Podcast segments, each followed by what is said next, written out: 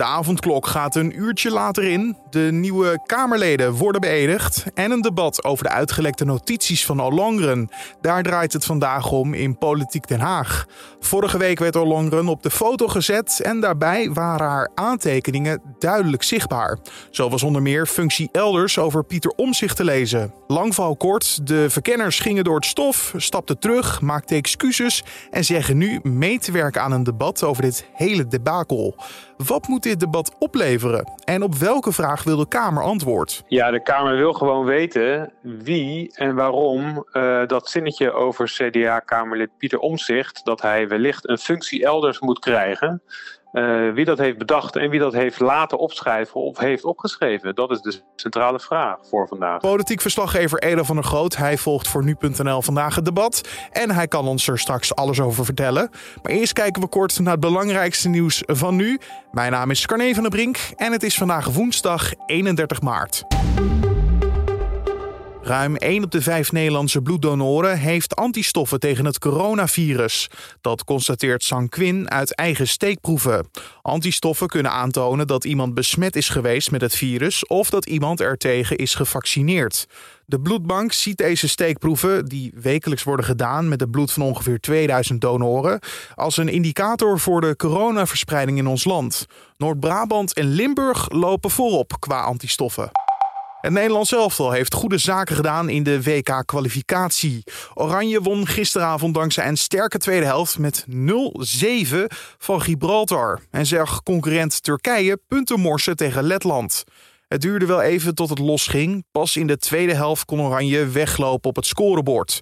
Bondscoach Frank de Boer was blij met de vele doelpunten, maar niet met de stroperige wedstrijd. Zo zei hij tegen de NOS. Die zeven goals ben ik heel, heel wat tevreden over, maar het is bijna anti-voetbal. Als, als je dan maar goed, dat weet je Frank, elke, toch? Ja, maar elke keer als er dan iemand bijna iemand aanraakte, dan ging die hele bank weer te keren. Maar daar was je niet verrast door, toch, hoop ik? Nee, maar je wordt er wel een beetje moe van. Ik ben blij dat deze achter de rug is. Wel minder goed nieuws voor Daley Blind. Hij moest het veld verlaten nadat hij waarschijnlijk een zware enkelblessure opliep.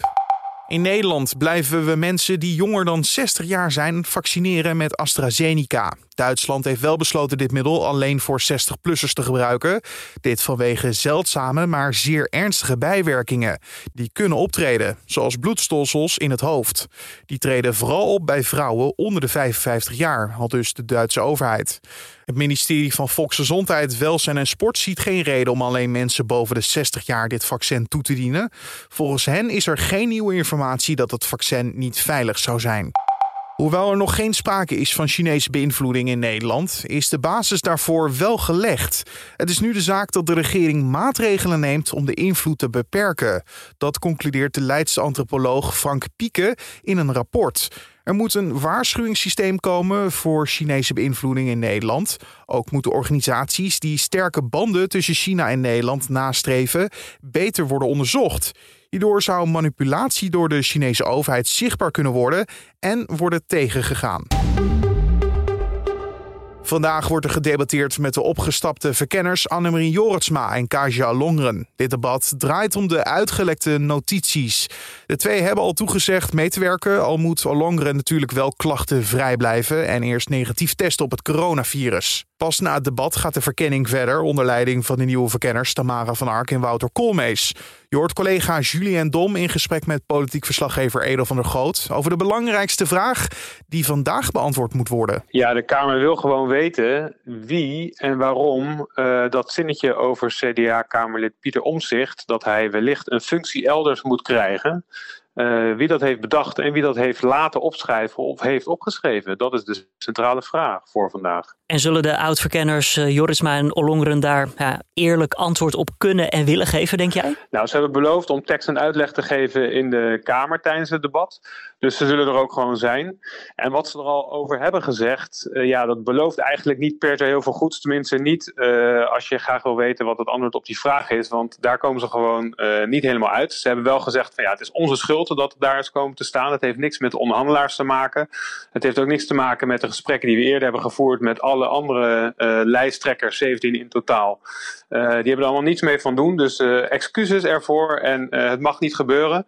Maar ja, goed, de Kamer wil nog steeds weten hoe heeft het dan toch kunnen gebeuren en hoe komt die naam daar? En dat willen ze gewoon weten. En daar is gewoon nog geen antwoord op gegeven. Dus ja, dat, daar zullen ze stevig over ondervraagd worden in de Kamer. Ja, oftewel, het statement wat nu naar buiten is uh, gekomen van Ollongren en Jorisma is verre van voldoende. Ja, dat kun je wel zeggen. Dat heeft eigenlijk alleen nog maar meer vragen opgeroepen. En uh, nou goed, het lijkt er een beetje op alsof ze vooral de huidige onderhandelaars, dus VVD-leider Rutte en D66-leider Kaag, uh, om die uit de wind te houden. Om in ieder geval te zeggen van ja, zij waren het niet.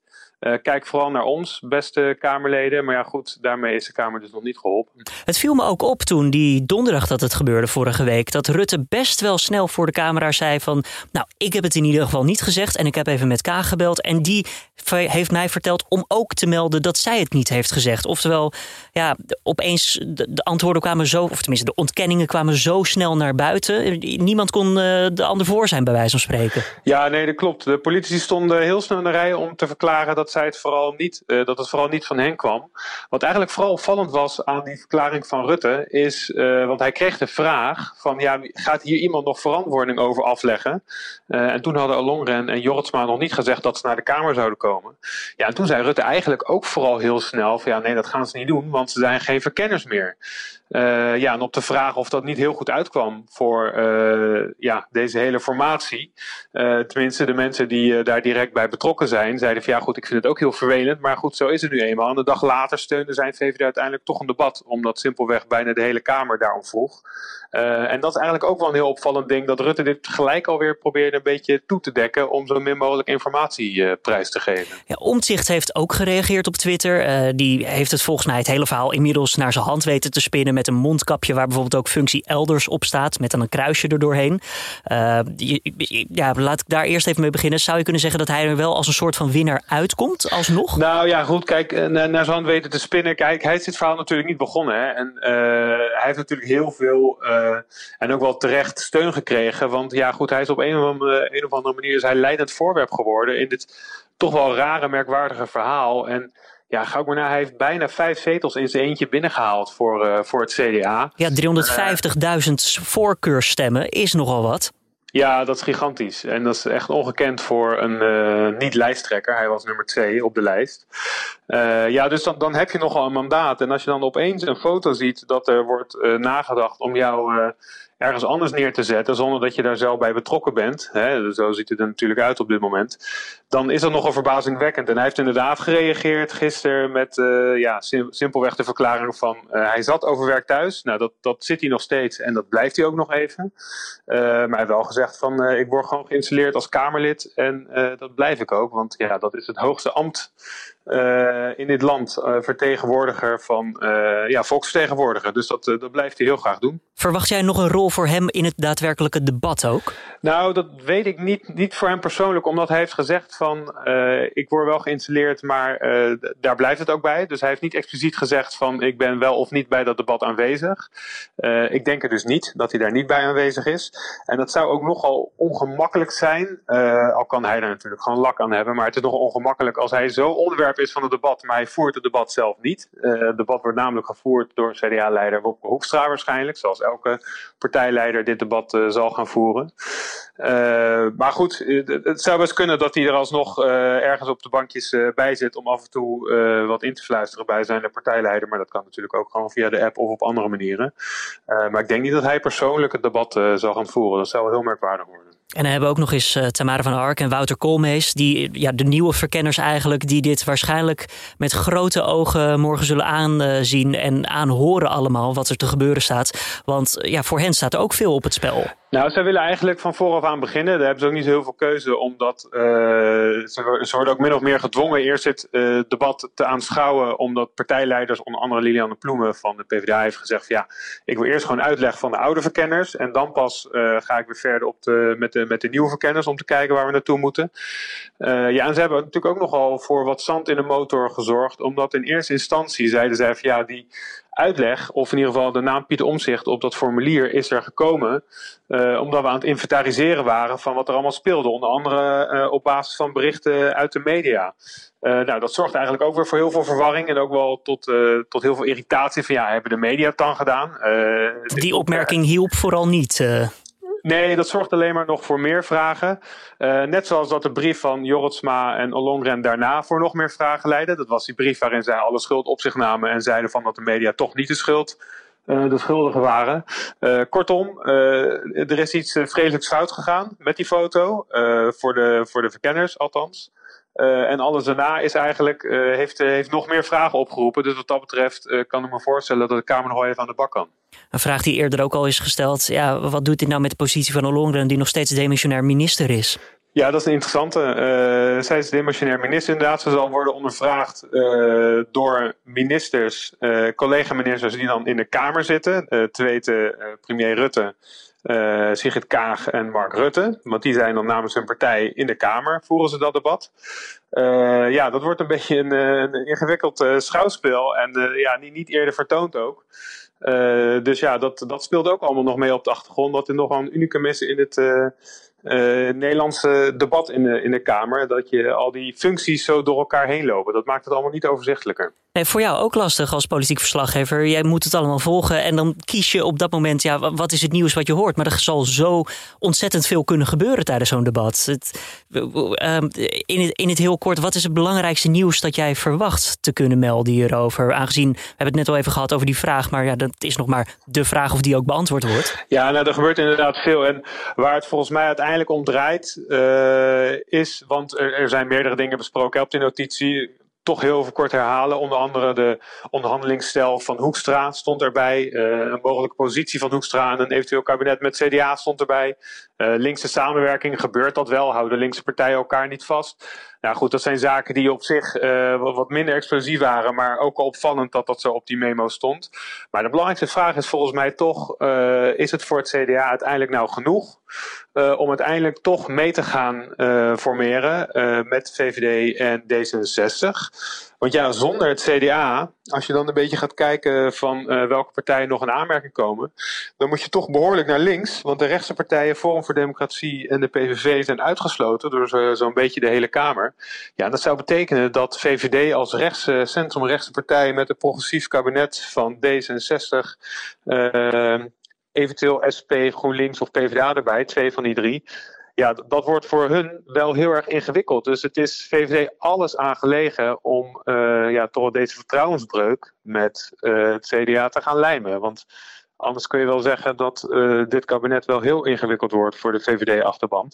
Dus ja, de vraag: wordt het vertrouwen van het CDA wordt het weer een klein beetje hersteld. Politiek verslaggever Ede van der Groot was dat over het debat van vandaag. Uiteraard volgen we die de hele dag op nu.nl en in onze app. En verder op de agenda zien we dat de nieuwe Tweede Kamerleden worden geïnstalleerd. Gisteren werd er afscheid genomen van de oude Tweede Kamer. De beëdiging van de nieuwe Kamerleden gebeurt op alfabetische volgorde. Zij leggen de eet of belofte af. In verband met de coronamaatregelen gebeurt dit in drie rondes. Demissionair minister Vert Grapperhaus van Justitie en Veiligheid laat zich vandaag testen, omdat hij in de buurt is geweest met iemand met corona. Het gaat om iemand met wie hij afgelopen vrijdag op werkbezoek was. Hij heeft toen naar eigen zeggen steeds ruim afstand gehouden. En vanaf vandaag gaat de avondklok iets later van start. In plaats van 9 uur gaat hij nu naar 10 uur. De eindtijd blijft wel gelijk om half 5. Winkels die levensmiddelen verkopen en afvallocaties voor eten en drinken mogen met de verruimde tijden open zijn tot kwart voor 10. En dan het weer van Weerplaza. Vandaag met Wouter van Bernebeek. De zon schijnt op de meeste plaatsen flink vandaag en het blijft overal droog. Later op de dag trekt wel wat meer sluierbewolking over het land, al komt de zon daar ook nog wel vrij goed doorheen. Het wordt opnieuw warm met temperaturen van 18 of 19 graden langs de noordkust, een graad of 22 in het midden van het land en lokaal ruim 24 graden in delen van Brabant en Limburg. Daarbij staat maar weinig wind.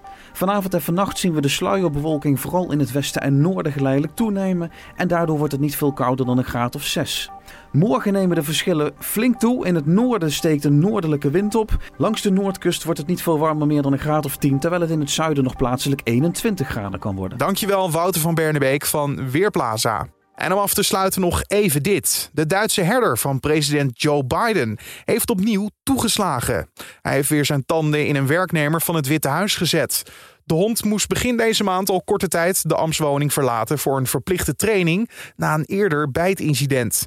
Een woordvoerder zegt dat Major, zo heet de hond, nog steeds erg moet wennen aan het Witte Huis. En het is niet duidelijk of dit bijtincident ook consequenties gaat hebben voor de viervoeter. En met dit dierennieuws sluiten we de podcast af voor deze woensdag 31 maart. Je kan de podcast helpen door een recensie achter te laten bij Apple Podcast. Wat vind je van de podcast? Wat kunnen we beter doen? En eh, ja, zou je hem aan willen bevelen aan je vrienden, collega's of familie? Laat ons weten via een recensie bij Apple Podcast of natuurlijk een mailtje naar ons mailadres podcast@nu.nl. Mijn naam is Carne van der Brink. Ik wens je een hele mooie dag. Ga genieten van het heerlijke weer en tot de volgende podcast.